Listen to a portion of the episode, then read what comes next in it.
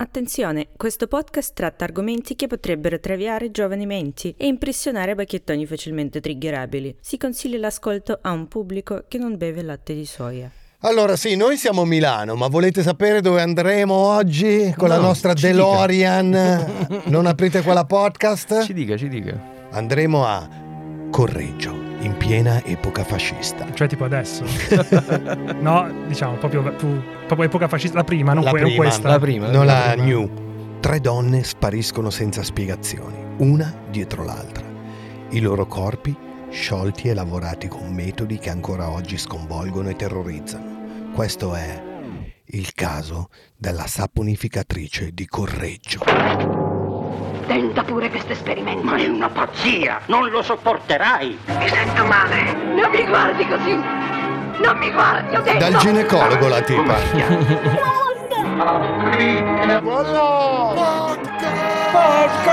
Sono loro i veri assassini. Eh sì. Devono pagarla. Ah, è un'opera Meravigliosa. Meravigliosa, benvenuti alla nuova puntata di Non aprite quella podcast. Yeah. Un podcast che racconta tutto ciò che esiste di inquietante, misterioso e maligno. Senti, ma a me ogni volta me la devi far dire sta cosa dell'inquietante. È così, cioè, dobbiamo ma- spiegare, ricor- ricordare alle persone che cazzo facciamo. scusa. È un Va male bene, necessario. eh, the, new, the new Marzullo is on the way. Vabbè, io sono J-Ax e qui in diretta, ma registrata dagli studi di Willy Lorbo nell'unica zona ancora non gentrificata di Milano con me il dottor Pedari Buonasera a tutti. e Matteo Lenardon. Salve. Oggi parliamo forse del caso più noto che abbiamo trattato fino ad ora in questo podcast, perché veramente questo è un caso molto pop. È quello Cioè, che molti hanno sentito, però secondo me non conoscono bene tutti i dettagli del caso. Si parla della saponificatrice di Correggio. È nota a molti, ma siamo anche abbastanza sicuri che invece ben pochi conoscono Appunto. i dettagli più assurdi di questa vicenda. Esatto.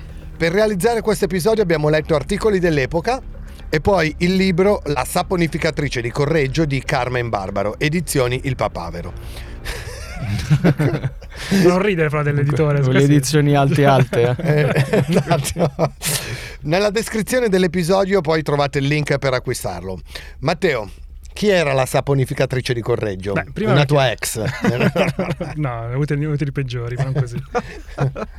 Era Leonarda Cianciulli, una simpatica signora che nacque nel 1894 a Montella, che sta, in una provincia, sta nella provincia di Avellino, una piccola cittadina.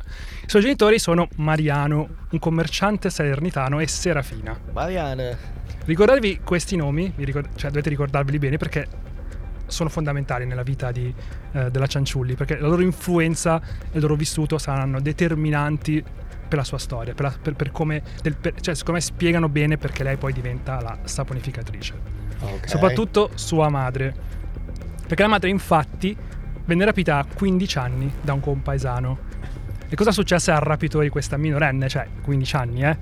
Come era Beh, costume... 15 anni nel eh, che si parla nel 1800. del 1800 fine, del, fine del 1800. Eh, a 15 anni qua- prossimo alla pensione nel 1800. 15 anni. Beh, come era costume dell'epoca, fu costretta a sposarlo. Eh, Certo. Cioè, venne- de- devi sposare il tuo rapitore, perché insomma... se no non sta bene, se no cosa dice la gente alla messa la domenica? Infatti, questo stupro chiamato matrimonio durò fino alla morte del marito, come vogliamo chiamarlo, che avvenne 5 anni dopo. Cioè, quindi, eh, ma per eh, vecchiaia è morto? Non si sa, secondo me, cioè, io fossi stata lei l'avrei tipo piano piano ucciso poco alla volta, cioè, per liberarmi di questo stronzo. Leonarda non vide mai eh, in sua madre l'amore, ma solo il rifiuto, come racconta nelle sue memorie. Ero una bambina debole e malaticcia, soffrivo di epilessia. Ma i miei mi trattavano come un peso. Non avevano permesso. Sto fa cosa? Sto fa, fa- sembro. sembro Frank Matano. Sembro. Vabbè, Vabbè fa- sarà Frank bene, Matano. La mamma mi odiava perché non aveva desiderato la mia nascita. Ero una bambina infelice e desideravo morire. Mazza. Cercai due volte di impiccarmi. Una volta arrivarono in tempo a salvarmi e l'altra si spezzò la fune. La mamma mi fece capire che le dispiaceva rivedermi viva. Eh, addirittura. Una volta ingoiai due stecche del suo busto, sempre con l'intenzione di morire. Eh, scusa, scusa. Due stecche del suo Cioè, busto. io lo chiamo deep throat questo. cioè, questo è deep throat a un livello che non ho mai visto. Ma il busto cosa? Il busto... Quello lì che si mette in Pensavo che era uno slang per il fumo, due stecche del tuo No, busto. due stecche lì, tipo, tu il bu- frate, dammi due stecche del tuo busto. Io una volta ingoiavo quindi queste due stecche del busto e Al posto mangiai... che due buste del stecco. eh, Esatto, eh, mangiai dei cocci di vetro. Ma non accadde nulla. Mi presero a Jagas però.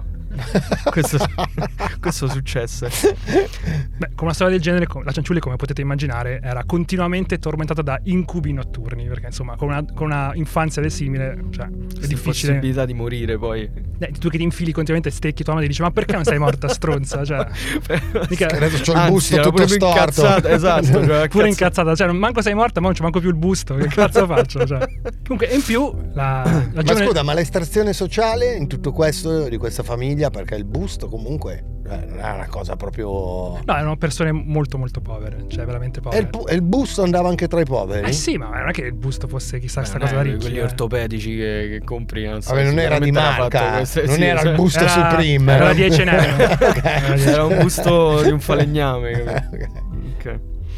Comunque, la Cianciulli, a parte insomma, questa storia, questi incubi, eh, dice di, di aver assistito a un evento che la trau- traumatizza e la fa ammalare. Vede un omicidio nella piazza del suo paese. E questa sensazione di ansia e terrore si cicatrizza quando, un giorno, incontra una zingarella. E succede questo. Quando passò una zingarella che avvicinata si chiese Nusol d'Acchiello. Cos'è che chiese? Nusol d'Acchiello. Nusol d'Acchiello. Ah, Ok. Tutte misero mani in tasca e si fecero leggere il destino. E quasi a tutte successe ciò che predisse.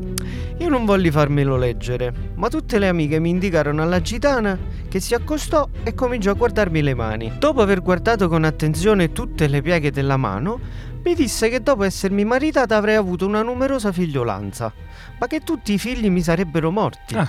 E che ancora peggio, quattro o cinque mi sarebbero morti grandi e in guerra. Beh, comunque. Beh, comunque, eh, prevedere il futuro in quell'epoca, devo dire che forse era uno dei mestieri più facili. Farai una vita di merda per i prossimi vent'anni e poi... E moriranno tutti. E moriranno tutti, Tutte le persone che esatto. conosci moriranno. E...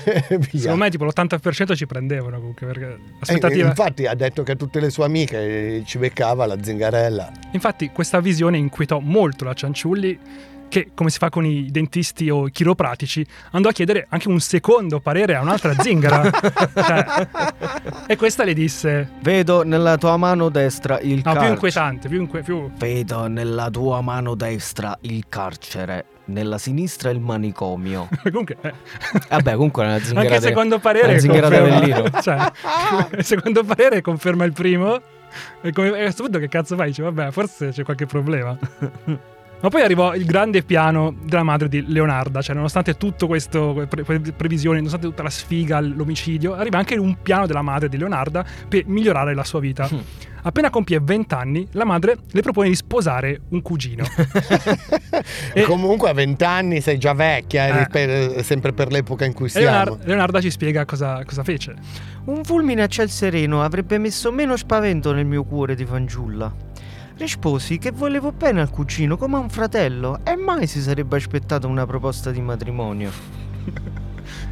Immaginatevi, cioè, che- come cazzo fai? Cioè, devi, devi sposare tuo cugino da un momento all'all'altro. Magari un cugino che lei comunque descrive come Cioè, qualcuno di cugino molto. l'anno scorso a Natale? Ecco, quest'anno ti Stanno lo sposi. Quest'anno... Cugino Gi- Gianni, Gianni devi sposare. e il cugino, evidentemente, era figlio unico. E una mattina dei primi di luglio del 1915 le propose di sposarla. Leonarda la rifiuta e racconta così ciò che successe. Dopo un po' fui raggiunta da mia madre che mi apostrofò terribilmente. Più ci pensavo e più un matrimonio con quell'uomo che non amavo mi pareva mostruoso e orrendo. Strano, però, cioè. Una grandissima disperazione mi prese. Ma come fare? A chi ricorrere? Sapevo che mia madre era irremovibile e sapevo che le mie sorelle non contraddicevano ciò che faceva. Ma Leonarda riesce fortunatamente a tenere lontano il cugino e nel 1917 si sposa con un dipendente comunale, un tale Raffaele Panzardi. Eh, statali. Eh, poi quel, quei tempi lì Già il i fasc- tempi- il il fascino dipendente dello comunale statale. era veramente Era come sposare Sfera e basta oggi, tipo, vuol dire che ce l'avevi fatta. E la madre, per dimostrare tutta la sua contrarietà, non partecipa al matrimonio. eh, Quindi- cioè, erano i trapper dell'epoca. Grazie mamma. E attenzione, dopo poco arriva la prima gravidanza e, secondo la Cianciulli, la prima profezia della zingara. Leonarda Cianciulli infatti rimane incinta 17 volte. Eh, la madonna. Tre furono gli aborti, Vabbè, a parte Mentre- che ai tempi, ai tempi era pure normale, secondo me. Cioè, io Sì. mi ricordo mia nonna c'ha almeno 10 fratelli. però 17 volte Eh. rimane incinta, tre aborti, mentre 10 nacquero ma morirono in tenerissima età. Tutti e dieci. 10 morti, cioè 10 nascono, però muoiono dopo pochi mesi o pochissimo tempo dopo. C'era- E tre invece proprio aborti spontanei. Ma non è che C'era una zingara- grande mortalità infantile ai tempi, ma 10 su 10 era proprio per quello che si facevano tanti figli. Quindi proprio. 13 bambini morti. Eh, è un po' sospetta la cosa, eh. La donna è sicura che dietro ci fosse il malocchio lanciato dalla madre. Prima di perdere ogni figlio, a quanto pare, diceva infatti di vedere la madre in sogno, anche se era morta da qualche anno dopo essere stata rinchiusa in manicomio. Ma per Leonarda la madre era sempre lì, che, da- che dall'aldilà tremava contro di lei. Sì, poi c'è da dire, non è che se, eh, a quei tempi se eri rinchiusa in manicomio, molte volte era il modo che aveva tuo marito per divorziare, cioè c'è anche da dire Sì, dicevano che questo. tipo che eri isterica. Dice già eri isterica, ti chiudevano in, in, eh, manicomio. Però insomma la madre penso che avesse qualche problema vero, cioè, da, da come racconta la Cianciulli. E infatti Cianciulli dice: Quando mi vedevo in stato interessante, eh, tenevo quasi paura. Eh. E infatti. E infatti per cercare di fare qualcosa contro tutto questo, Leonarda si rivolge a streghe e fattucchiere. E un'ennesima zingara la consiglia di buttarsi in un torrente gelato e farsi venire la polmonite per salvare uno dei figli. Madonna, tempi Ma quante streghe zingare sta- c'erano a Correggio in quell'epoca? Cazzo era l'epoca vittoriana, Mamma mia. cioè quanto Cioè, al era, posto, al posto delle estetiste c'erano le streghe. quanto, penso, cioè. quanto era gotica Correggio nel 1915. Beh, comunque anche il consiglio buttati in un torrente gelato e fatti venire la polmonite, cioè non è male, cioè, devi devi anche Ma si arrivare. vede che aveva rotto le palle a talmente tante zingare che una certa una gli ha detto vabbè ma senti ammazzate almeno risolvi il problema no, Beh, pensa che stiamo ritornando lì comunque, eh, fatti infettare dal virus che così guarisci, Eh, cioè, stiamo dici- tornando dici- lì. Stiamo erano tornando... ah, Novax ante litteram. Esatto, esatto. Comunque ora Cianciulli si butta nel torrente gelato, ma la polmonite non gli viene Certo. e il figlio non si salva e muore. Allora decide di acquisire poteri magici e diventare un- appunto una strega per salvare i suoi figli. Quattro figli superarono incolume i primi anni di vita e sopravvissero diventando grandi. Dopo che lei cominciò a imparare a di- come, Cioè, come, è come me- funzionava il mondo della magia. in proprio Cosa c'era? Scuola di streghe eh, a Correggio. chi fa da cioè. sé C'è tipo la masterclass, hai visto la pubblicità quella che c'è su Instagram? Probabilmente c'è una roba dei tempi.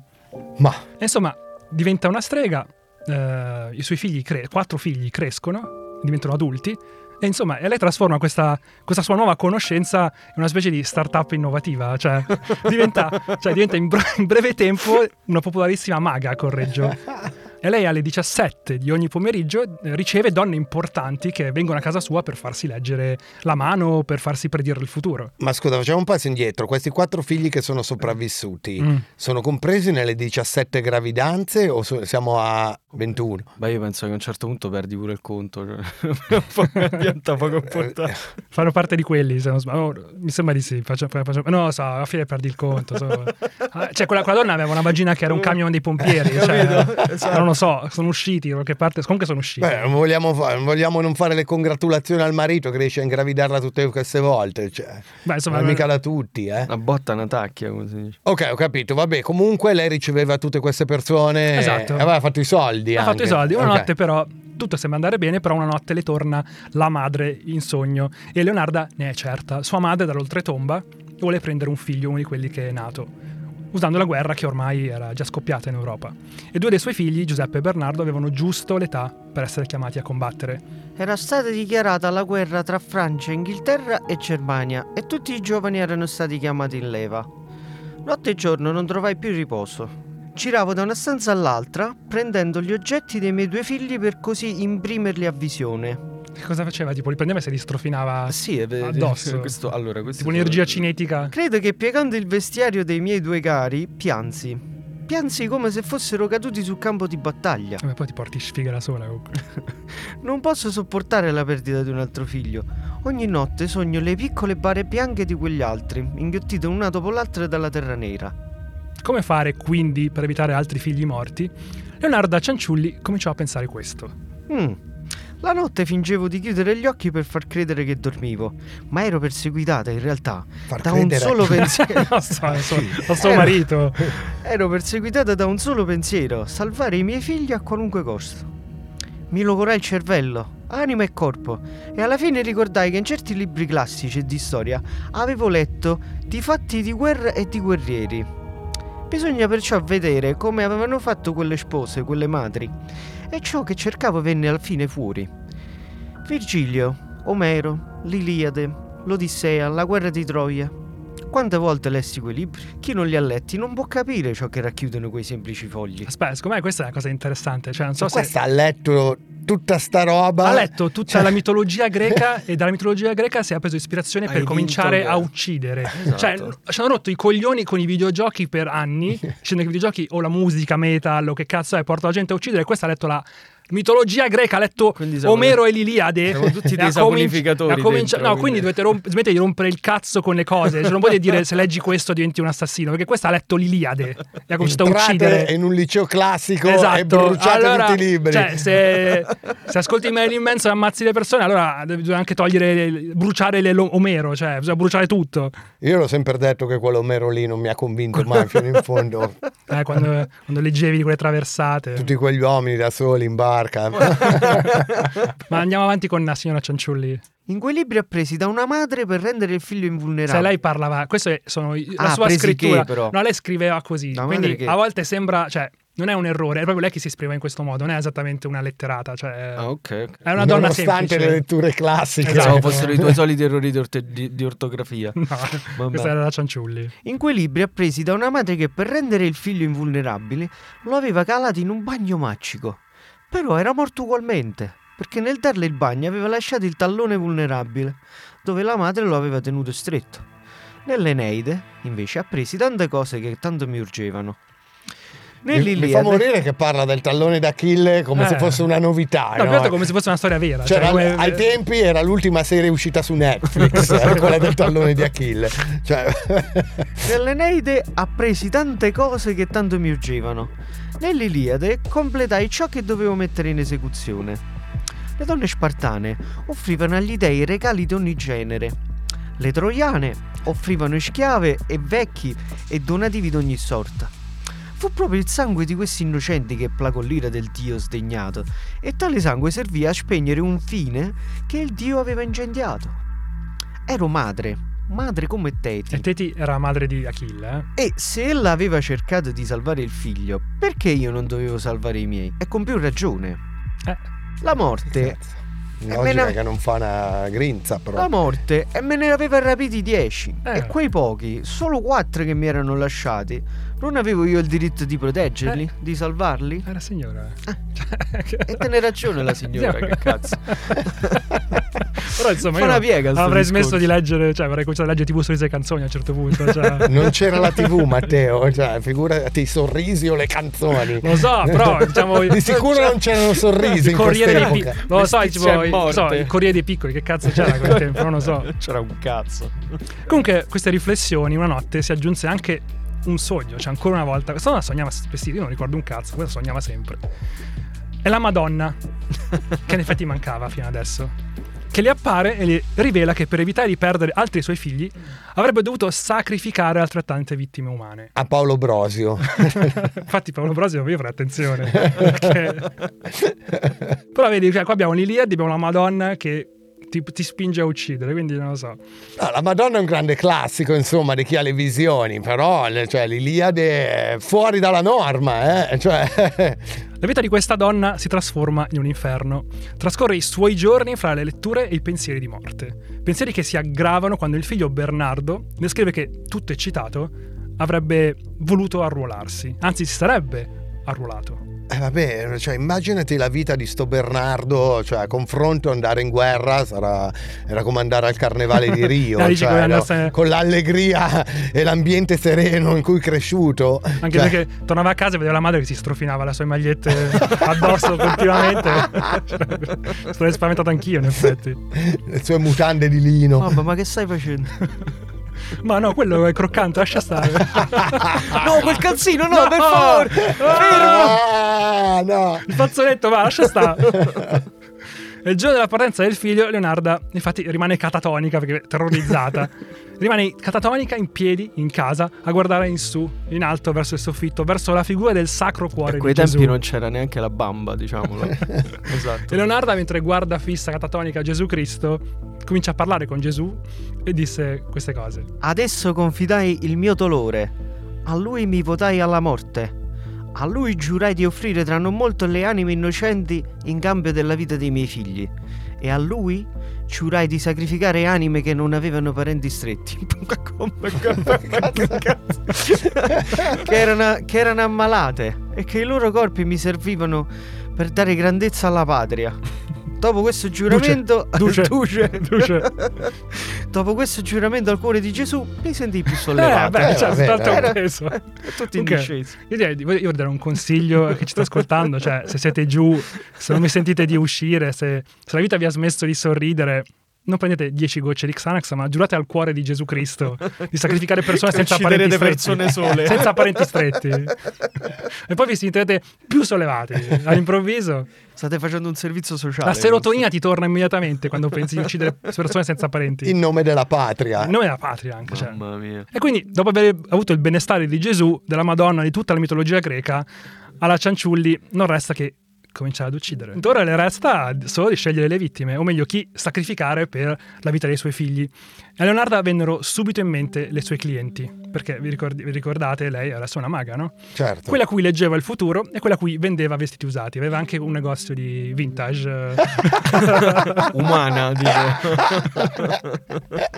Infatti ho sempre avuto sospetto di quelli che, che lavorano nel vintage. Sono un po'... Chissà di chi so quei vestiti. Mm, esatto. Tu domande. Andava fortissimo il negozio di vintage della Cianciulli fra i nonni di quelli che oggi scrivono su Vice. Può essere. e quindi a questa lista e giunge presto a tre nomi. Tre donne, tre donne sole e anziane che sognavano di cambiare vita e di lasciare Correggio. Tre anche sue amiche. Ecco chi avrebbe salvato i suoi figli. E cominciamo dalla prima di queste. Una di queste, appunto, si chiama Faustina Setti Rabitti ed è una donna di 73 anni che ancora desiderava con passione e ardore un compagno. cioè, anche se aveva 70 anni suonati, che poi all'epoca tipo, è come avere oggi tipo Sei 130 anni. immortale, tipo, sì, Sì. infatti. e quindi la Cianciulli era il suo Tinder. Esatto.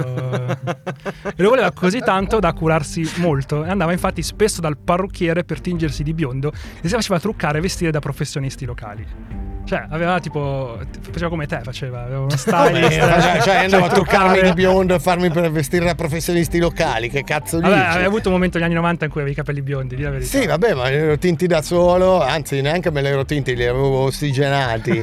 Eh, Beh, non, non confessare queste cose, lasciamole a No, noi. sono di pubblico dominio. Però che cazzo mi fai? Paragoni di a me canzone, con la. Faustina. Cioè, caso- secondo me Faustina poteva avere qualcosa in comune con la signora, perché nonostante una certa età era ancora... Arzillo, ok, sono- eh, faccio ancora tutto da solo, vado al bagno da solo, mangio, mi lavo.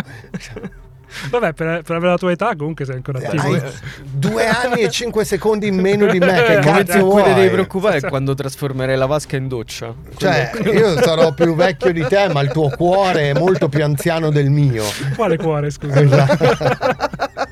Oggi invece probabilmente sarebbe andata in un programma pomeridiano di canale 5. Ma nel 39 va da Leonarda Cianciulli, la maga. La donna, cedendole alle richieste, le dice: Mia cara, sei fortunata. Da poco un mio amico, un uomo benestante che vive a Pola, si è rivolto a me perché è da tanto tempo alla ricerca di una compagna e io gli ho parlato proprio di te. Ma guarda un po'. Guarda la vita poi. Eh, pensate la, la follia della, della saponificatrice. Le arriva a chiedere cose super specifiche, cioè le chiede di vendere tutti i suoi beni praticamente, cioè la casa e la terra, perché doveva presentarsi a questo ricco suo amico con una dote interessante, come si faceva ai tempi, anche adesso, però ai tempi ovviamente un po' di più. Inoltre le raccomanda di non parlare di questo progetto con nessuno, perché come ben sapete c'è l'invidia, gli hater, sono lì che dicono no ma dai, Il malocchio, no? eh, cioè, proprio il malocchio come lo chiamava lei, avrebbe ostacolato il raggiungimento di questo sogno. Infatti tipo forse il malocchio era l'hater dei tempi, cioè era questo. Quindi Leonarda invita Faustina a casa sua dicendole che tutto è pronto, Ok. che ora può partire a incontrare il suo principe ottuagenario azzurro. Leonarda fa accomodare in cucina Faustina per un caffè mentre uno strano e curioso gigantesco pentolone pieno d'acqua sobbolle sul fuoco acceso. Wow. Faustina lo guarda e dice: "Mm, Non capisce cos'è, che cos'è questo pentolone acceso, non capisce cosa potesse servire tutta quell'acqua. Chiede spiegazione a Leonarda che risponde: Ma cara Faustina, sto solo preparando la mia scorta per l'inverno di sapone. "Eh, Ho fatto sciogliere ossa di maiale e di altri animali nell'acqua bollente e nella soda eh, caustica. non l'avete mai fatto? Io sì. Già Zafferano non l'avete mai Io, vista? io saponifico ogni anno. Ah, è un'opera meravigliosa.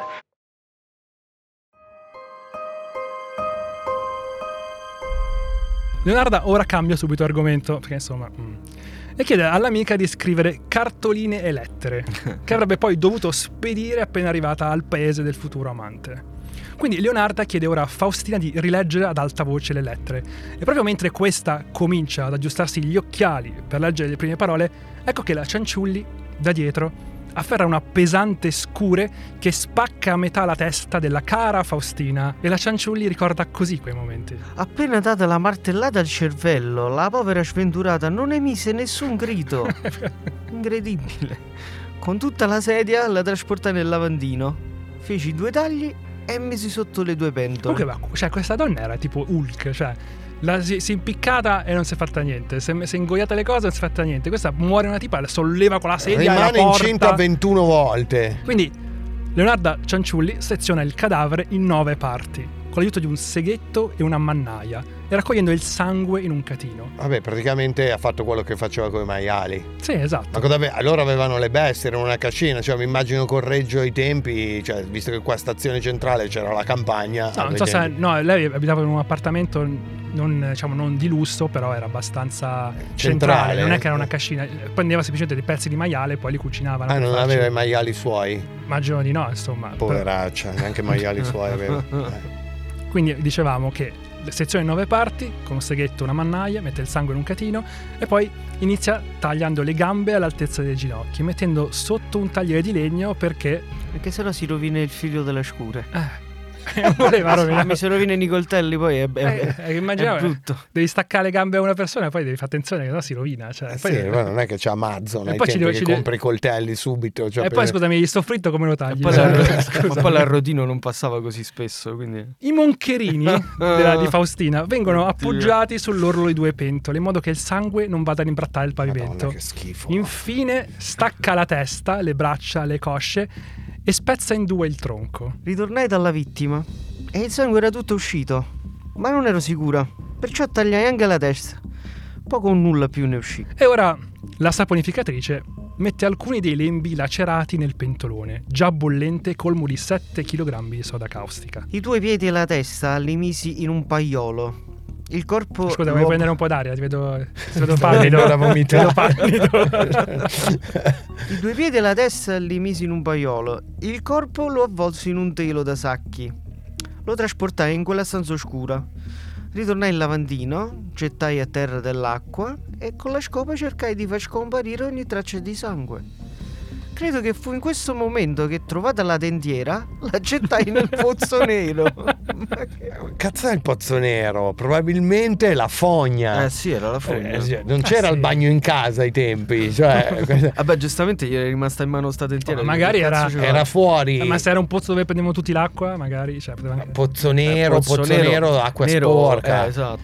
Tu tieni conto che già nel- negli anni 50 qua a Milano, negli, negli appartamenti popolari, c'era un bagno per scala. Mi ricordo l'appartamento dei miei nonni a Corvetto avevano un bagno per scala quando ero un piccolo. Se c'era un pozzo nero. negli anni 70, però se- non mi ricordo se lo chiamavano pozzo nero, penso che intendesse qualcosa del Ma genere. sì, ma guarda che c'è ancora secondo me il pozzo. Cioè, so- hai visto quando pars- passa. Cioè, praticamente questi cagavano in un secchio o qualcosa del genere, poi andavano a Poi versarla, nel pozzo buttavano nero. nel pozzo nero. Arrivava poi, oggi hai visto, vengono quelli col tubo gigante che aspirano la merda. sì, sì. Eh, eh, è quello. Ok.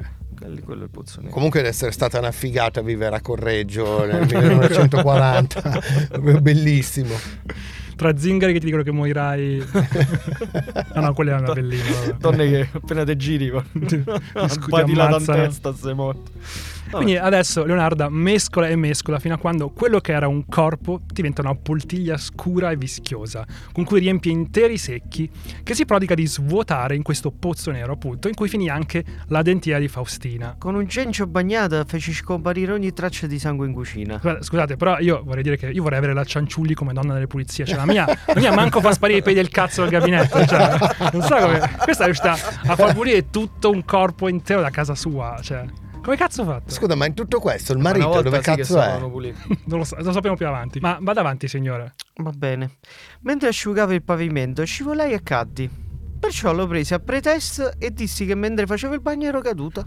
Questo fa un bagno il mestro, cioè, come lo spiega il fatto che fosse tutta piena di sangue? Non si capisce. Ok, questa è la puntata più splatter che abbiamo dall'inizio Vabbè, della sì, serie, esatto, La saponificatrice. Ora vi ricorderete, rimane il sangue in quei catini là, no? Che erano riempiti. E cosa ci fa la cara Leonarda? Ce lo racconta lei. Quanto al sangue del catino, aspettai che si coagulasse. Lo feci seccare al forno. Lo maci... Vabbè, io Al forno. devo sbrattare. Cioè, non aveva il cesso, ma c'aveva il forno. Eh, stavo- vabbè. sta- sto leggendo che ci faceva il sanguinaccio, sì. Dai, questo eh. sto leggendo. ora. Signora, legga, non ci, non ci spoileri. Lo macinai e lo mescolai con farina, zucchero, cioccolato, latte e uova. Mm, hai segnato Oltre a un poco gli di margarina. ingredienti? Anche un poco di margarina. Eh, così il Mi gusto... ci piace di più, è più, è più... più leggera del più burro. sfrigolante. Solo il burro ti lascia il cattivo sapore, ti lascia. E poi fa ingrassare. sì. E poi impastavo il tutto. Feci una grande quantità di pasticcini croccanti e li servì alle signore che venivano in visita. No! Ma ne, mangi- ma ne mangiammo anche Giuseppe ed io. Giuseppe era ecco il il figlio. marito, eh, no. Ah, Giuseppe è il figlio, uno al figli. figlio era. Ah, ok. Cioè, raga, questa è tipo la casa dei mille corpi di Rob Zombie. cioè. Venga. Però scusami, devono, essere buoni perché la gente non è che diceva che che sto schifo, li mangiavano con gusto questi cazzo di pasticcini. Si mangiava pure lei che sapeva tutto. Eh, dava pure al, al figlio. ma pure cannibale questa, ma che schifo, mamma. Lei li mangiava? Certo, eh sì, mangiava lei col Giuseppe ed figlio. io. Li mandava lei. Giuseppe e io. Eh sì, vero. Capito? Oh mamma. Oh, che sbocco. Ok, dopo questa ricetta era già zafferano con il grasso, con il grasso del corpo di Faustina, Leonardo Cianciulli ricavò anche una candela che accese in devoto ringraziamento davanti all'immagine di Gesù Cristo.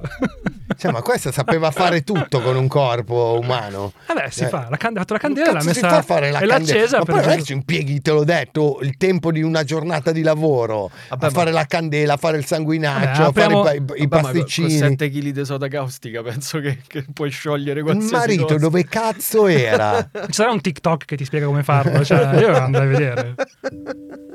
Comunque, ricordate, ricordate le cartoline, quelle che fece scrivere prima, no? Le ricordate? Vabbè, furbissima. Eh, E infatti, co- cosa fa con queste cazzo di cartoline? Manda il figlio Giuseppe a Pola. e il figlio? E il figlio va, va a fare Ho questa capito, commissione. ma il figlio sa che lei ammazza? No, o- non, non si sa. Non Mm. sa. Non sa. Lei racconta. Poi, poi, andiamo più, poi, poi scopriamo più avanti. Comunque lei lo manda per una commissione. Le manda- lo manda a Pola e da lì fa imbucare queste lettere, cartoline. Così, ovviamente, i parenti sanno che Faustina. eh, da lì gliele ha mandate, no? vedono il timbro di Pola Certo. e dicono: Ok, lei è nata, effettivamente è nata a Pola, e da lì ha spedito queste cartoline. Quindi sta- starà bene, si sarà fatta una nuova vita. E con la morte di Faustina. Questo. Eh beh, comunque guarda che non è così stupida sta, sta vecchia, eh. Con la morte di Faustina, Leonardo allontana la fine dei suoi figli e soprattutto paga, grazie agli averi che aveva costretto a vendere, l'università al figlio Giuseppe. Quindi, Vabbè, eh già, vedi co- sto- cosa si deve co- fare per come fare si l'università? stonks proprio. cosa si deve fare per, fare, per pagare l'università, cazzo, vedi? Eh sì, uno va all'università può E rimandare ora la l'abbiamo leva. sistemato. Uno è salvo. Un figlio è salvo e ora mancano tutti gli altri da proteggere. Per questo Leonarda passa subito a un'altra amica e assidua frequentatrice di casa sua. Francesca Clementina Soavi, una donna di 55 anni. E la Soavi, oltre a passare spesso i pomeriggi insieme alla saponificatrice, gestiva un asilo nido. Leonarda decide quindi di usare proprio il lavoro della, della Soavi per convincerla a lasciare Correggio. Le dice che un suo amico sacerdote, un direttore di collegio a Piacenza, sapete dove è Piacenza almeno, stava cercando un insegnante da assumere. E la gentile Leonarda aveva fatto proprio il suo nome. Pensate, cioè, era proprio gentile Leonarda. Cioè, un- c'è una persona proprio per te. Quindi dice alla Soavi che sarebbe dovuta partire in fretta per Piacenza per fare un colloquio. E come per Faustina, anche Clementina viene convinta a scrivere lettere, cartoline a parenti e conoscenti per raccontare di questa partenza a nuova vita. Cioè, perché a quanto pare non potevi dirglielo di persona. È come quando ti lasciano su WhatsApp, no? Cioè, non, Eh, non, hanno il coraggio di dire io parto, vi lascio. Cioè. No, ma poi sembra come quando devi programmare i post su Instagram. eh, devi- Cioè, non puoi arrivare lì e scriverla. Cioè, No, non- queste non sospettavano nulla. Cioè, devo Devi dire. partire dopo otto Scrivi giorni. adesso, sono, sto benissimo qui a Piacenza. Oh, fammici arrivare a Piacenza. Cioè, boh. E pensate un po', e mentre Clementina finisce di scrivere l'ultima di queste lettere, la scura di Leonarda spacca in due anche la sua testa. La Clementina aspettò la stessa fine che capitò all'altra amica di Leonarda, ma con una differenza. A quanto pare la sua Avi era più curvi, era, era formosa. era Eh, formosa. più, Ah. c'era E più quindi roba. Leonarda non riuscì a infilarla tutta nel pentolone. Quindi più sapone che tutti. Cosa Dai, fece? no. Mi dissocio. Non è una campagna di Dove questa. cioè. Cosa fece allora? Staccò la testa che mise in un sacco che diede a uno dei suoi figli con l'esplicita richiesta di gettarlo nell'immondizia. E qua mi chiedo, ma la testa si butta nell'umido o Eh, indifferenziata? esatto, Cioè, quello che stavo per C'era chiedere. ancora la raccolta differenziata ai tempi. ma oggi dove lo butteresti tu la testa? Nell'umido. Perché, scusami? Eh, perché è comunque materiale organico. Dipende se c'è la placca di metallo. su- Ah, è vero. cranio, Prima pure- devi ritogliere tutti i denti. togliere vedere. Esatto. Vabbè, adesso, adesso sapranno quelli, gli ascoltatori. Qua- Sì. Quando dovete buttare una testa, Esatto. mi raccomando, fatelo in maniera green. Mi raccomando, se no, Greta siate Thun- responsabili quando No. riciclate i cadaveri. perché, se, perché sennò Greta Thunberg piange. Buttate bene le teste, mi raccomando. Facciamo la guida di Greta Thunberg a, dis- a disfarsi un, cade- un cadavere in modo... Ma sentiamo la signora Cianciulli come, come ci racconta quei momenti. Appena tirato il colpo con la scure, la martire morì subito. La trasportai con tutta la poltrona nel lavandino e fece come alla Setti. Questa con la poltrona. La prende con la poltrona e la mette nel lavandino. Ma come cazzo è fa un- la poltrona nel lavandino? No, ma la solleva con la da tipa morta sulla poltrona e la butta nella... Come cazzo? No, come che Ah, forza ha sta penso tipa? che la solleva, dai. Cioè, Così dice, la raccontava così? Madonna. Radunato il sangue nelle pentole, le portai in solaio. La testa, che avevo adagiato sul lavandino, la tagliai, ma di sangue non ne uscì una goccia. Dopo tagliai tutti i nove pezzi nello stesso lavandino. Sto lavandino comunque io. Voglio- vorrei vederlo sto lavandino. Dopo solo tre giorni dalla morte, tutti gli averi di Clementina vennero venduti da Leonarda ancora una volta. E un altro figlio quindi era salvo, ma Leonarda non poteva fermarsi. Aveva bisogno di altri sacrifici perché c'erano altri figli. Il nome della prossima vittima? una signora, la signora Virginia Cacioppo. Un nome normale che era uno non c'era. eh. Una vedova di 59 anni che da giovane ebbe successo come cantante lirica, ma che ormai Ah. era decaduta da tempo. C'hai i suoi dischi, la signora Cacioppo? È un featuring, mi pare, no? Il 30 novembre del 1940 Leonarda la fa venire a casa sua promettendole un lavoro come magazziniera a un teatro fiorentino. Quindi è proprio decaduta sta cazzo di... Andava bene tutto. Cioè, fa la magazziniera, tu, "Mm, ci penso su, insomma. L'importante è starci dentro nel mondo dello Esatto, spettacolo, anche- cioè non importa anche- dove. Esatto. Anche spostando vasche da bagno d- di scena, cioè. Ormai, conos- cioè, ormai avete cioè, potete immaginare cosa, cosa è successo. Cioè, le, le fa scrivere le cartoline e le dà una scurata in testa e la mette nel pentolone. Però a quanto pare anche la cacioppo era curvi e con il suo grasso la Cianciulli fece una quantità industriale di saponette e candele che regalò alle amiche vicine e ci racconta così. Finì nel pendolone come le altre due, ma la sua carne era grassa e bianca. e quando fu disciolta vi aggiunsi un flacone di colonia. Cioè, quindi hai capito che pure modif- modificava pure la ricetta al momento. E voi non vi potete immaginare. Come Masterchef dei cannibali, cioè. Dopo una lunga bollitura ne vennero fuori delle saponette cremose che... E le diedi in omaggio a vicini e conoscenti. Anche i dolci furono migliori. Quella donna era veramente dolce. cioè, questa è una deposizione. Non è quello, quello- quello scritto- che lei disse al processo. No, no, non il processo, questo l'ho scritto nel suo- nella sua memoria. Questo Ah, è ok. lei, che racconta quello che, quello Ah, che ok, avvenne. ok. Quella donna era veramente, Veramente dolce. Nel senso letterale del termine. Ci farei una saponetta. È così che la donna si guadagna il soprannome di la saponificatrice di Correggio, cioè solo con queste, con una storia come questa. Leonardo Cianciulli racconta poi anche cosa successe. Non capivo più nulla. Pareva che uno scampanio di campane a morte mi dicevano: Muori, muori, morte, morte. E beh, Comunque non ti, fai, non ti fai controllare quando senti campane che, che suonano a morte morte. No, zio, lì al momento che una donna dice mi, mi- mi devo far controllare, la mettevano subito in manicomio, cioè non, non Come la madre, non c'era come era terapia, la niente. madre, cioè, infatti, infatti la madre andò in sei manicomio. donna, hai problemi mentali, vai in manicomio. Cioè, che questa era- inventarono il vibratore poi alla fine. Dai signora, vada avanti, ci Sì, spieghi. mi scusi. Ebbene, mi venne una risata forte dopo questi scampanie. Mi venne una risata forte senza fine. esatto, proprio Vai, facci così. senti- signora, facci- ci faccia sentire la risata.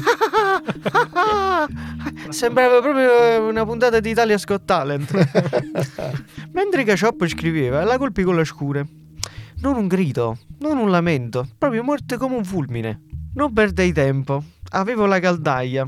La misi sui fornelli, accesi il fuoco, misi dentro dell'acqua, un litro o due che presi dalla vasca, tirai la mia martire vittima nel lavandino e feci come alla Soavi, nove pezzi. La, la testa e i due piedi li misi per primi, dopo essere uscito tutto il sangue misi il resto. Questa volta credo che, che misi più soda caustica perché quando misi nella caldaia gli altri pezzi, della testa non si vedeva altro che un cranio spolpato, dei piedi solo i due cannelli. E tutto ciò che era carne era già tutto disfatto. Eh, signora, Incredibile, la ma- soda caustica che, fa- che, che cazzo ti combina? Boh, io continuo ad avere sempre il solito dubbio del marito. Questo o in cucina non c'entrava mai, davvero marito dell'epoca, cioè, o Vediamo. come cazzo ha fatto a non accorgersi. E la terza vittima aveva allontanato ancora una volta la morte di uno dei figli di Leonarda.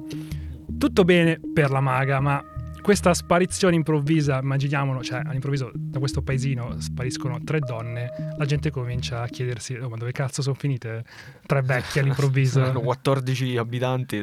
spariscono. Tra l'altro cominciano poi- a chiederselo alla terza che scompare, eh, cioè, che- Poi un paese piccolo come Correggio, che non è, non è che stiamo parlando di, di una città gigantesca. Questi sospetti che ben presto si trasformarono infatti in indagini. E cominciano queste indagini. In paese infatti si diceva che la Cacioppo era partita improvvisamente per Firenze, ma in Toscana la donna non era mai arrivata. E del magazzino che avrebbe dovuto gestire non risultavano tracce, cioè proprio non esisteva sto cazzo di magazzino. Tutto questo l'aveva scoperto la cognata di Virginia Cacioppo, che non credeva alle lettere e alle voci di paese. Albertina, questo era il nome eh, della cognata, sospettò, facendo pedinamenti e domande, che la Cacioppo entrò in casa Cianciulli e non ne uscì più. Eh, Albertina CSI, hai visto? Eh? Cioè- Ma no, ma no, aspetta, da Correggio non stare, scusa. scusa. È in Emilia Romagna, quindi come tutti i personaggi dell'Emilia Provincia Romagna... di Reggio Emilia. Sorvole. Eh, e quindi va di Andrea Roncato Ok, come al solito. vai. La padrona di casa mi riferì che Virginia Cazzoppo le aveva detto che partiva con tutti i suoi beni e che era zitata. Mi riferì infine queste parole: Se non torno, cercatemi. Ho il presentimento di dover finire tragicamente. Ah, ma sembra il Ligabue. Cioè. Ma Ligabue è di Correggio, Infatti, cioè applausi vedi. a pedari, Eh, bravissimo, manco lo sapevo, bravissimo. raga. Beh, manco- siamo cioè- rimasti alla Cacioppo che Mm. ai sospetti e da questi sospetti la Cacioppo li va a denunciare al maresciallo Scagliarini. Ok. Dopo che ha fatto tutto il loro lavoro, ha già fatto lei pedinamenti, tutto, la grande Albertina CSI di Correggio.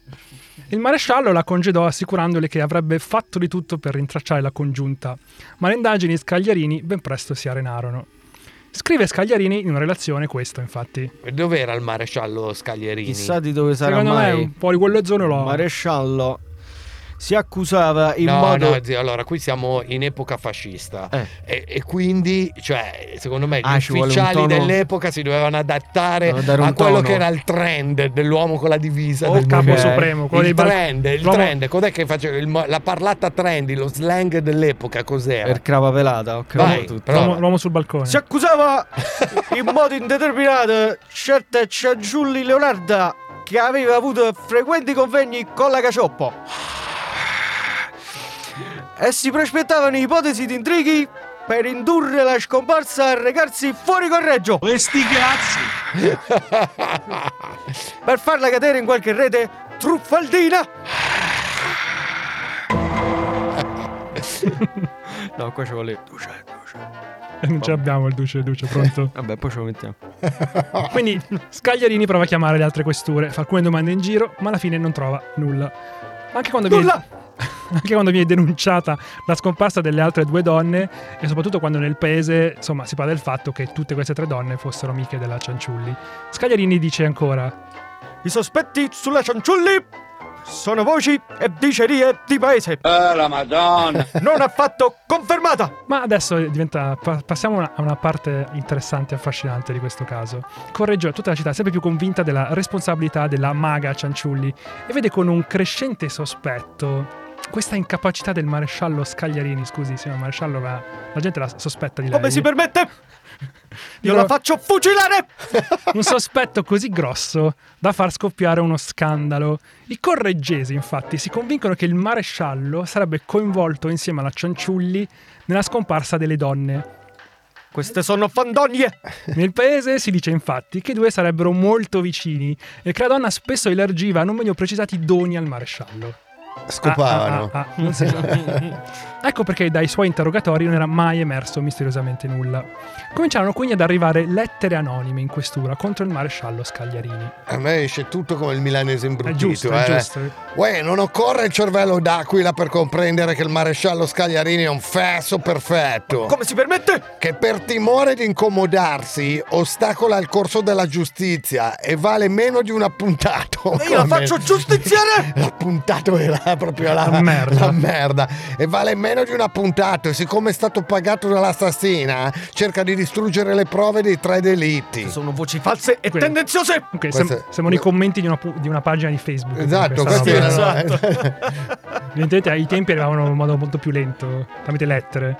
In un'altra lettera, sempre anonima, indirizzata al pretore, si scrive invece: Signor Pretore, denunciatelo per incapacità poiché è un venduto. non è più quello di strade di città. è un venduto come i rapper. La imploriamo, liberateci da questa brutta figura meridionale. Ma no! Scagliarini eri meglio tre mesi fa. No, ma Non sei veramente più- non sei era già la figura meridionale.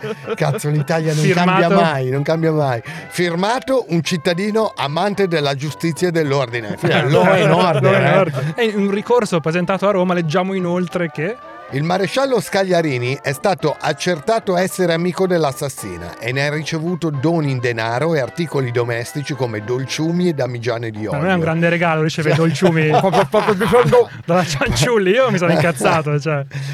Eh, dicevamo denaro e articoli domestici affinché la famigerata avesse tutto il tempo di distruggere le prove dei delitti. Vengono aperte delle indagini e si capì presto come il maresciallo fosse estraneo a tutte le accuse. Le lettere anonime però non finirono. Ne arrivò un'altra al pretore, molto molto inquietante. Questa, questa lettera che leggerai, cioè sono gli errori ortografici e grammaticali sono, sono quelli dell'originale. Cioè, sono tipo, non esistono, ti avverto, non esiste una virgola. Questo è proprio Facebook. Non esiste una virgola, prendi, prendi un respiro. cazzo. Infatti è Facebook, sono proprio commenti di Facebook del 1940. Cioè, Porca puttana. Questa è una donna da mettere alla tortura e levarle una parte di ogni giorno e poi tagliare il naso e poi un orecchio perché possa soffrire molto siccome ha, senza H, sacrificato quattro donne buone e oneste e che non meritavano detta fine. ah. No, ma raga, questo è proprio un commento sotto la Eh sì. pagina di Andrea Scanzi. poi- Cioè, proprio. que- Io direi facciamo un esperimento, tipo facciamo un copia e incolla di queste lettere e incolliamole tipo nella pagina di Luca- della Lucarelli. Sì, basta, ca- basta cambiare. Esatto, basta cambiare i nomi. Sai, sono eh. indistinguibili, cioè. Ma la mia lettera anonima preferita è quella indirizzata sempre al pretore, che chiama in causa i due pericolosi nemico pubblico numero uno. Cosa che tecnicamente non può, non può esistere, cioè, oh, sono due numero uno, cioè, devi deciderti. Ma vabbè, lasciamo, lasciamo stare.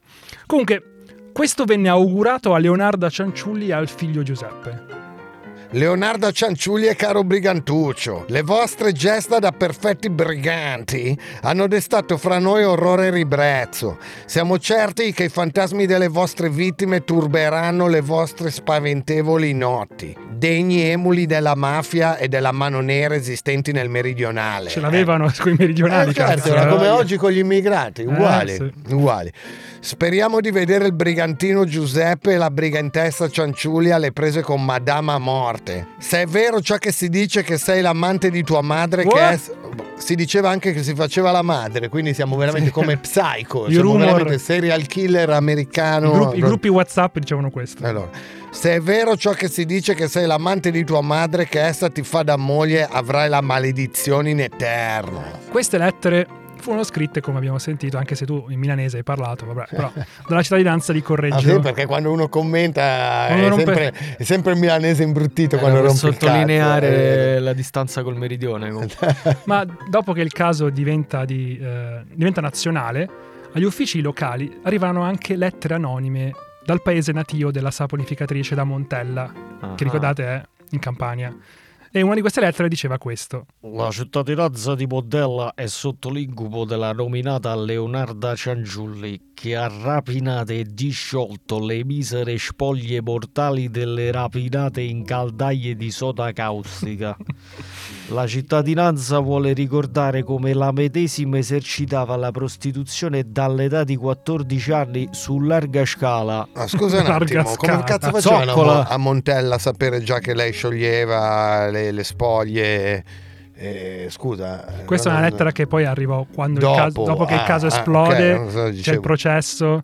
Sì, è arrivato dopo, non è arrivato in- ancora il momento in cui Eh, allora, quando devi documentare per il nostro podcast, fallo bene. Eh. signora- Lo so, L'ordine- lo stavo per l'ordine dire. cronologico, ma va a cagare, va. La signora Cianciulli è una soccola. Questo era il segmento lettere e si stava bene, anche se questa è avvenuta cronologicamente Era dopo, il processo. Ok, e se no, chi ci ascolta è un pubblico molto attento, non capisce un cazzo, caro il mio famigerato. Comunque la Cianciulli a questo punto non è ancora stata condannata, la polizia locale non trova nemmeno le prove per accusarla, eppure continuano ad arrivare lettere sicure della sua colpevolezza. Le chiacchiere ormai sono così diffuse che gli inquirenti non possono non indagare più seriamente Leonarda e quindi le indagini cominciano. È il primo marzo del 1941 e Leonardo Cianciulli è in stato di fermo giudiziario. Sono interrogatori ormai quotidiani, anche se ogni domanda e ogni teorema che la vede insomma colpevole.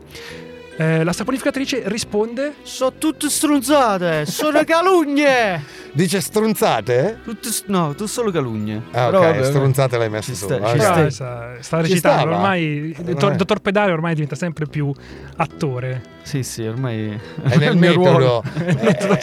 Eh, eh, ormai fra, fra poco, se non esce dal personaggio, Volete una saponetta, raga? ti Non taglia so- il cazzo e ti fa il sapone intimo, eh, attento. non sarebbe la prima volta che giochi con le saponette Non sarebbe neanche la prima volta che ti taglia il cazzo.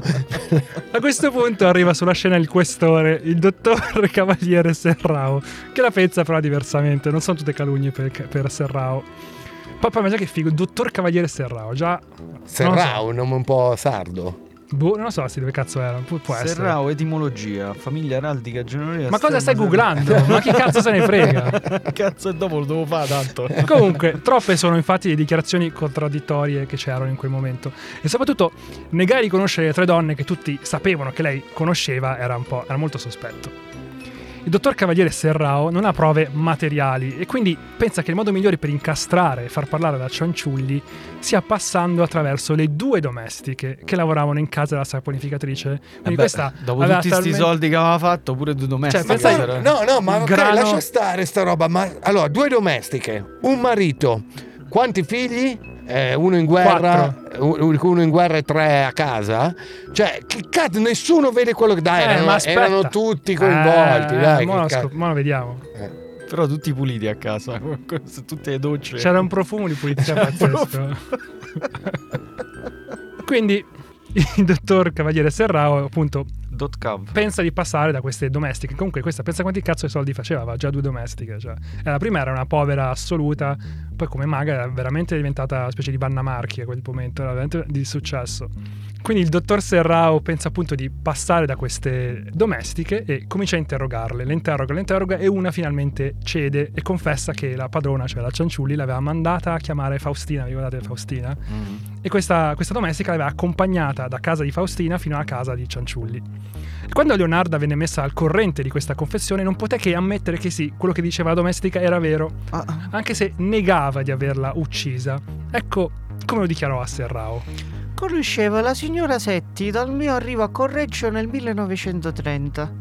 In seguito alla voce pubblica seppi che Faustina, nonostante l'età, si vedeva in giro per Correggio con degli uomini. Eh, Eh, si diceva anche, si diceva ricordiamo aveva anche 73 anni la signora. che avesse avuto un passato avventuroso. Eh, Cioè, pensate che comunque ai tempi bastava mettere in giro voci sospette su una donna e automaticamente era, cioè, non, era più, non era più attendibile, era poco di buono ed era finita lì.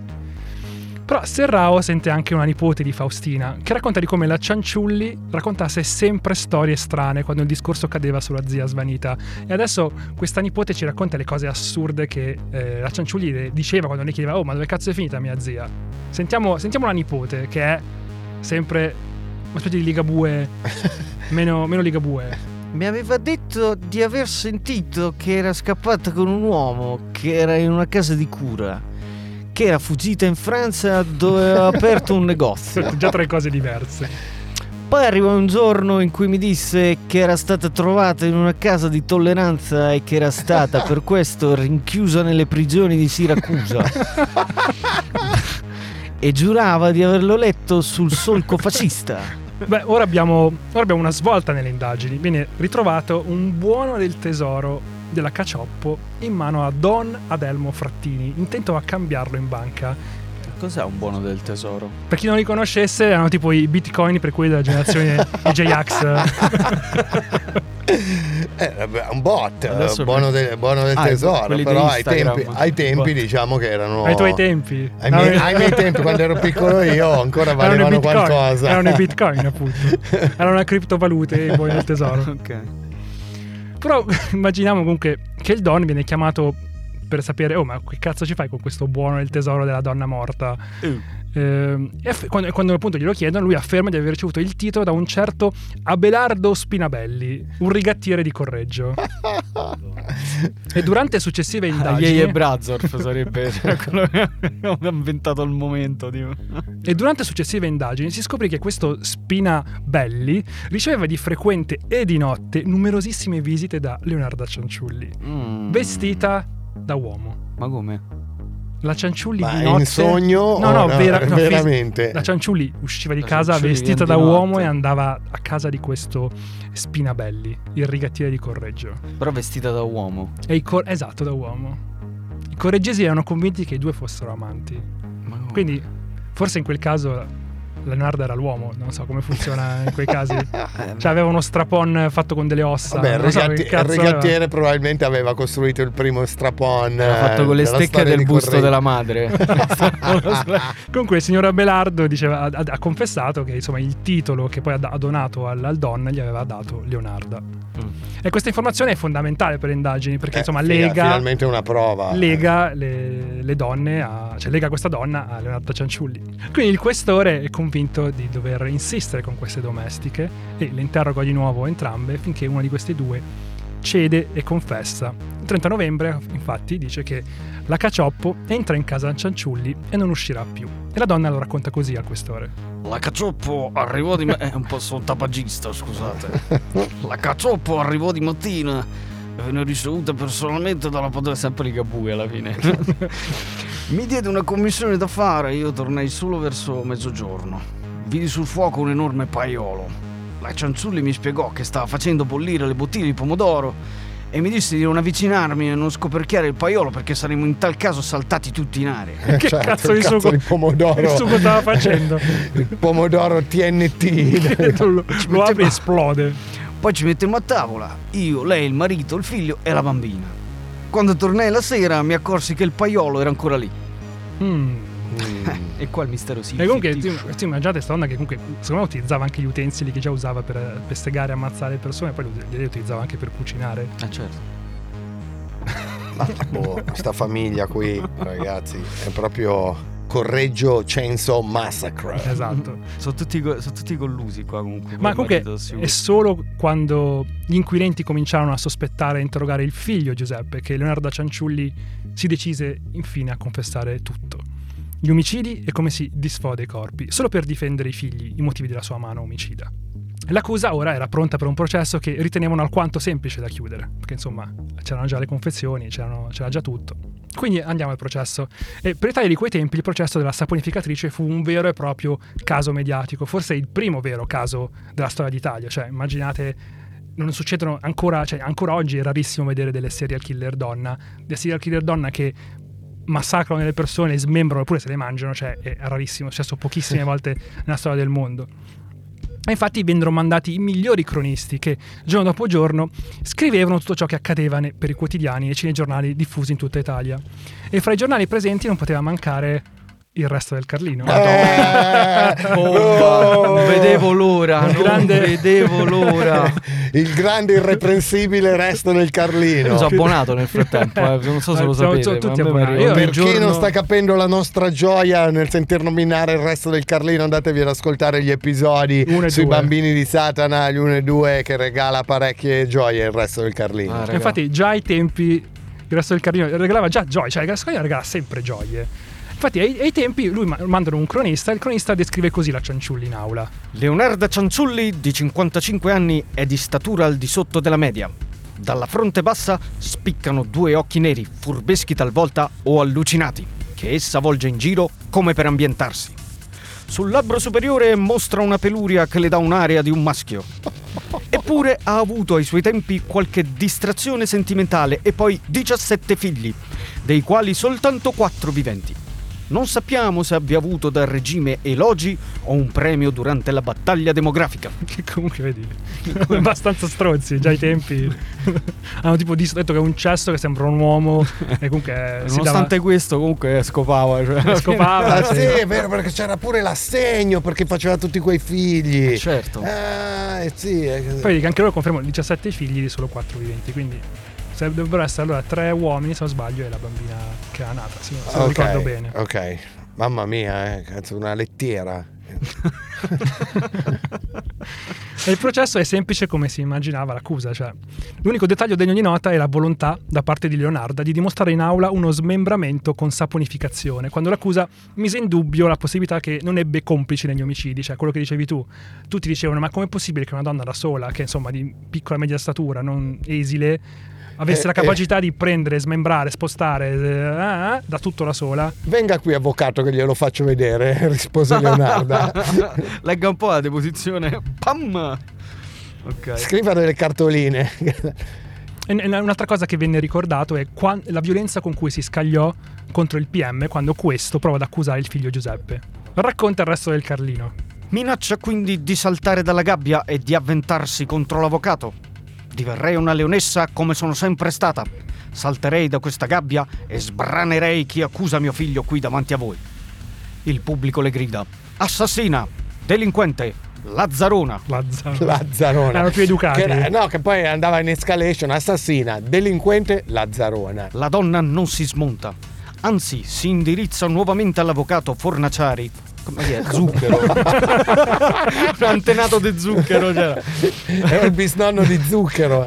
All'avvocato Fornaciari compiendo con le mani un espressivo gesto, come di tirare il collo a un pennuto. Comunque, se- da, da questo si evince di nuovo la, cioè, la volontà di questa donna di difendere in ogni modo i suoi figli. Cioè, lei comunque ha, ha ucciso, come dice lei, per poterli salvare grazie a queste. grazie all'Iliade e alle altre stronzate che diceva. Dopo la confessione dice: No, vabbè, è colpa mia, non- voi non, non indagate loro.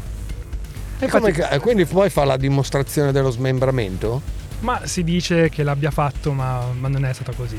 Cioè, in realtà non esiste. Cioè, se- cioè, la leggenda locale dice che lei abbia eh, avrebbe preso una specie di cadavere di un, di un senza tetto e l'avrebbe smembrato in aula. Così si, così si raccontava Eh. all'epoca. Però, però poi è stata, questa cosa un po' stata smontata. Cioè, è la leggenda che dice questa cosa qui, ma non ci sono prove fisiche che l'abbia fatto veramente. Ok. Un'altra, un'altra cosa, di, un'altra, un'altra le- Le saponette sono state tutte disciolte. Ma a noi piace pensare che sia successo veramente. Un'altra- Un'altra storia dice che una detenuta invece si fosse fatta avanti come volontaria per dimostrare questa, questa pratica. Ovviamente Eh. non, non da viva, cioè non facendola, Ah, ok. cioè non facendoci smembrare veramente. Io praticamente adesso la prendo, la apro in due.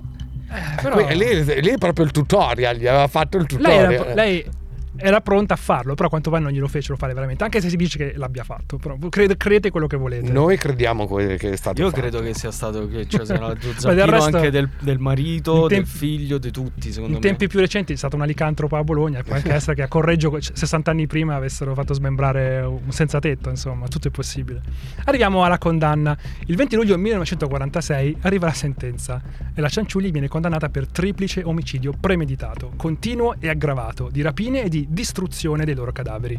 Ottiene la semi-infermità di mente, ma viene condannata a 30 anni di reclusione. E di fatto la Cianciulli entrerà in manicomio e non ne uscirà più.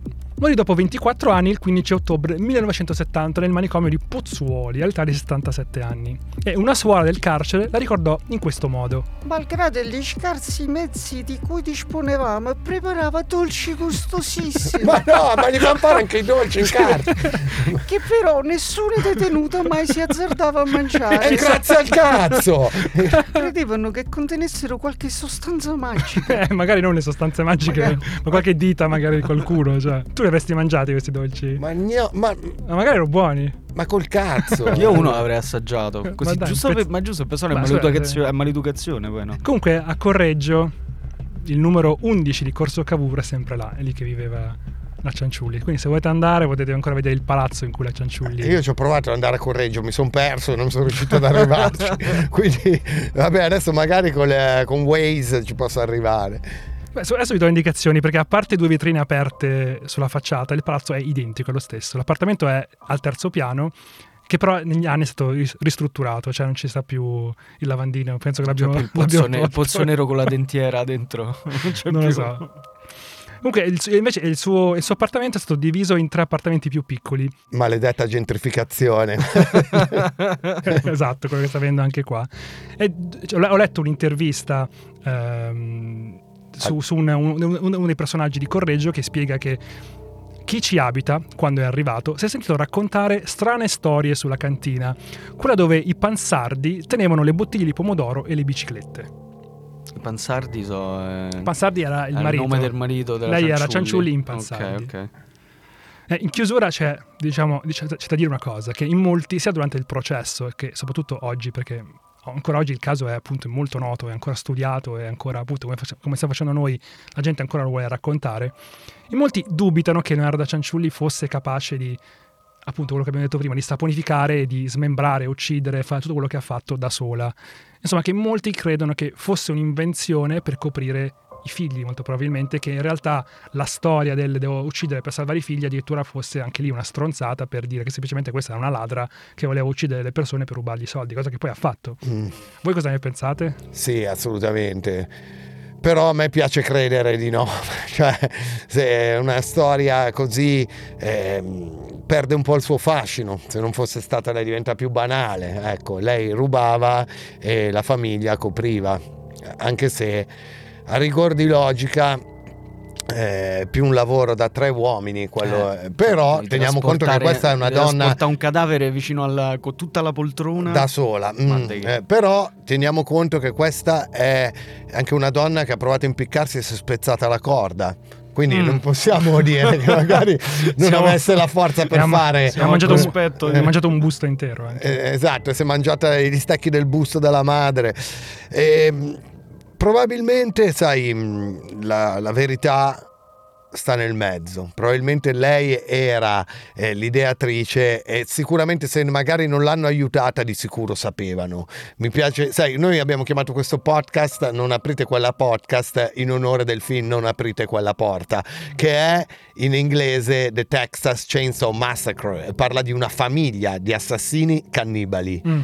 E non c'era storia migliore per chiudere il nostro podcast, visto che qui si potrebbe parlare della... cioè in fondo Correggio a quell'epoca di sicuro assomigliava al, Texas rurale e la nostra famiglia, Cianciulli Impanzardi, probabilmente erano come quella famiglia del Texas da, cui poi è venuto fuori Leatherface, uno dei miei cattivi preferiti dei film horror, e eh, potevano essere la nostra versione, anzi precedendoli anche eh, di, di, questa, di questo horror a conduzione familiare. Io direi adesso di chiudere. Allora, non vi viene da piangere un po' perché è finita la prima serie di Non aprite quella podcast. Beh, è andata veloce. Cioè. Beh, io mi sono divertito, abbiamo un po' scherzato il momento cupo dell'umanità, del mondo in generale. E se c'è una cosa che ci salverà è l'ironia, è cazzeggiare. Io ho sempre pensato se un giorno mi trovassi davanti a un demone cosa posso fare? L'unica cosa che posso fare è ridergli in faccia e fargli una battuta. Ed è sicuramente la cosa che questo demone mostro non si aspetta. Ma del resto, Quindi... scusami, anche tante culture nel mondo, tipo che so, quella messicana, cioè la morte, non è che.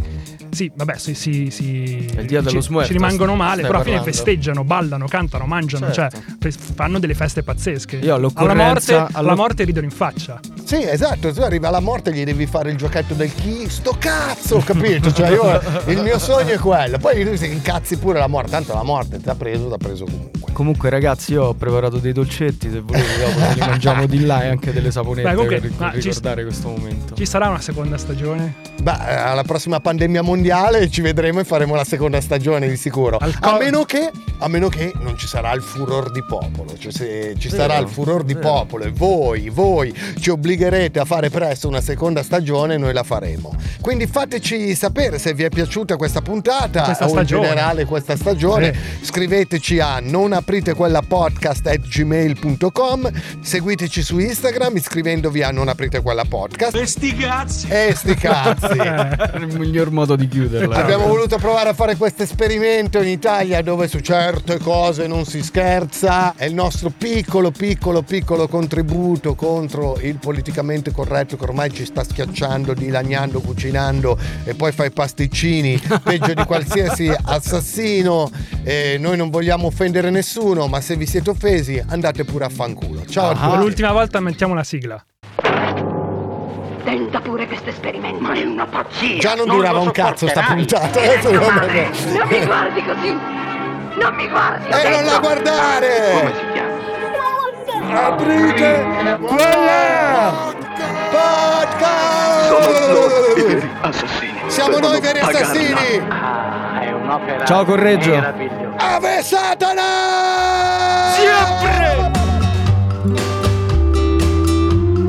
Non aprite quella podcast è una produzione Spotify Studios in collaborazione con Willy Lormo. Scritto da Matteo Lenardon. Produttori esecutivi Alessandro Leotti, J-Ax e Jacopo Penzo.